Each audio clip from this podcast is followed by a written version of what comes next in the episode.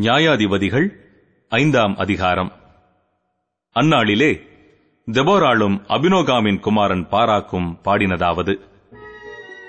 கர்த்தர் இஸ்ரவேலுக்காக நீதியை சரிக்கட்டினது நிமித்தமும் ஜனங்கள் மனப்பூர்வமாய் தங்களை ஒப்புக் கொடுத்ததின் நிமித்தமும் அவரை ஸ்தோத்திரியுங்கள். ராஜாக்களே கேளுங்கள்.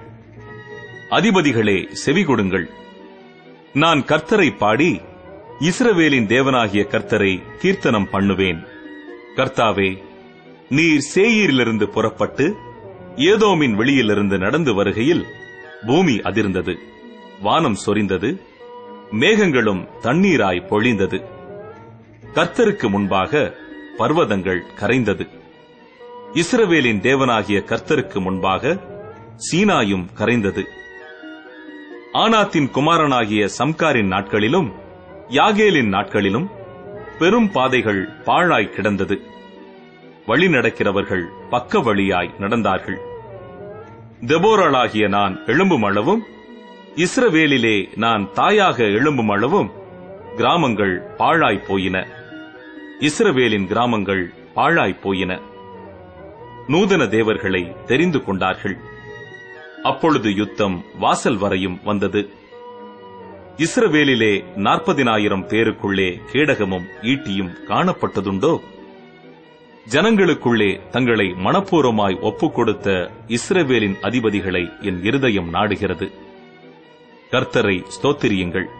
வெள்ளை கழுதைகளின் மேல் ஏறுகிறவர்களே நியாயஸ்தலத்தில் வீச்சிருக்கிறவர்களே வழியில் நடக்கிறவர்களே இதை பிரஸ்தாபியுங்கள்.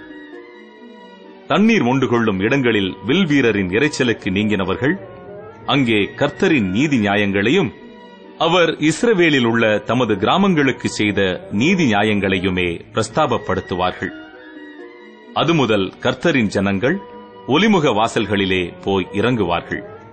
விழி விழி தெபோராளே விழி விழி பாட்டுப்பாடு பாராக்கே எழும்பு. அபினோகாமின் குமாரனே உன்னை சிறையாக்கினவர்களை சிறையாக்கிக் கொண்டு போ. மீதியாயிருந்தவர்கள் ஜனத்தின் பிரபுக்களை ஆளும்படி செய்தார். கர்த்தர் எனக்கு பராக்கிரமசாலிகளின் மேல் ஆளுகை தந்தார். அமலேக்குக்கு விரோதமாக இவர்களுடைய வேர் எப்ராயிமிலிருந்து தொழிர்த்தது உன் ஜனங்களுக்குள்ளே பென்யமீன் மனுஷர் உனக்கு பின் சென்றார்கள். மாகீரிலிருந்து அதிபதிகளும் செபலோனிலிருந்து எழுதுகோலை பிடிக்கிறவர்களும் இறங்கி வந்தார்கள். இசக்காரின் பிரபுக்களும் தெபோராளோடே இருந்தார்கள். பாராக்கை போல இசக்கார் மனுஷரும் பள்ளத்தாக்கில் கால்நடையாய் அனுப்பப்பட்டு போனார்கள். ரூபனின் பிரிவினைகளால் உண்டான இருதயத்தின் நினைவுகள் மிகுதி. மந்தைகளின் சத்தத்தை கேட்க நீ தொழுவங்களின் நடுவே இருந்து விட்டதென்ன ரூபனின் பிரிவினைகளால் மனோவிசாரங்கள் மிகுதி. கீலேயாத் மனுஷர் யோர்தானுக்கு அக்கறையிலே இருந்து விட்டார்கள் தான் மனுஷர் கப்பல்களில் தங்கியிருந்ததென்ன? ஆசியர் மனுஷர் கடற்கரையிலே தங்கி தங்கள் குடாக்களில் தாபரித்தார்கள். செபுலோனும் நப்தலியும் போர்க்களத்து முனையிலே தங்கள் உயிரை எண்ணாமல் மரணத்துக்கு துணிந்து நின்றார்கள். ராஜாக்கள் வந்து யுத்தம் பண்ணினார்கள். அப்பொழுது காணானியரின் ராஜாக்கள் மெகிதோவின் தண்ணீர் அருகான தானாக்கிலே யுத்தம் பண்ணினார்கள். அவர்களுக்கு திரவிய கொள்ளை கிடைக்கவில்லை. வானத்திலிருந்து யுத்தம் உண்டாயிற்று. நட்சத்திரங்கள் தங்கள் அயனங்களிலிருந்து சிசராவோடே யுத்தம் பண்ணின. கீசோன் நதி பூர்வ நதியாகிய கீசோன் நதியே அவர்களை அடித்துக் கொண்டு போயிற்று. என் ஆத்துமாவே நீ பலவான்களை மிதித்தாய். அப்பொழுது குதிரைகளின் குழம்புகள் பாய்ச்சலினாலே பலவான்களின் பாய்ச்சலினாலேயே பிளந்து போயின. மேரோசை சபியுங்கள். அதன் குடிகளை சபிக்கவே சபியுங்கள் என்று கர்த்தருடைய தூதனானவர் சொல்லுகிறார். அவர்கள் கர்த்தர் பட்சத்தில் துணை நிற்க வரவில்லை. பராக்கிரமசாலிகளுக்கு விரோதமாய் அவர்கள் கர்த்தர் பட்சத்தில் துணை நிற்க வரவில்லையே. ஸ்திரிகளுக்குள்ளே கேணியனான ஏபேரின் மனைவியாகிய யாகேல் ஆசிர்வதிக்கப்பட்டவள். கூடாரத்தில் வாசமாயிருக்கிற ஸ்திரிகளுக்குள்ளே அவள் ஆசிர்வதிக்கப்பட்டவளே. தண்ணீரை கேட்டான் பாலை கொடுத்தாள்.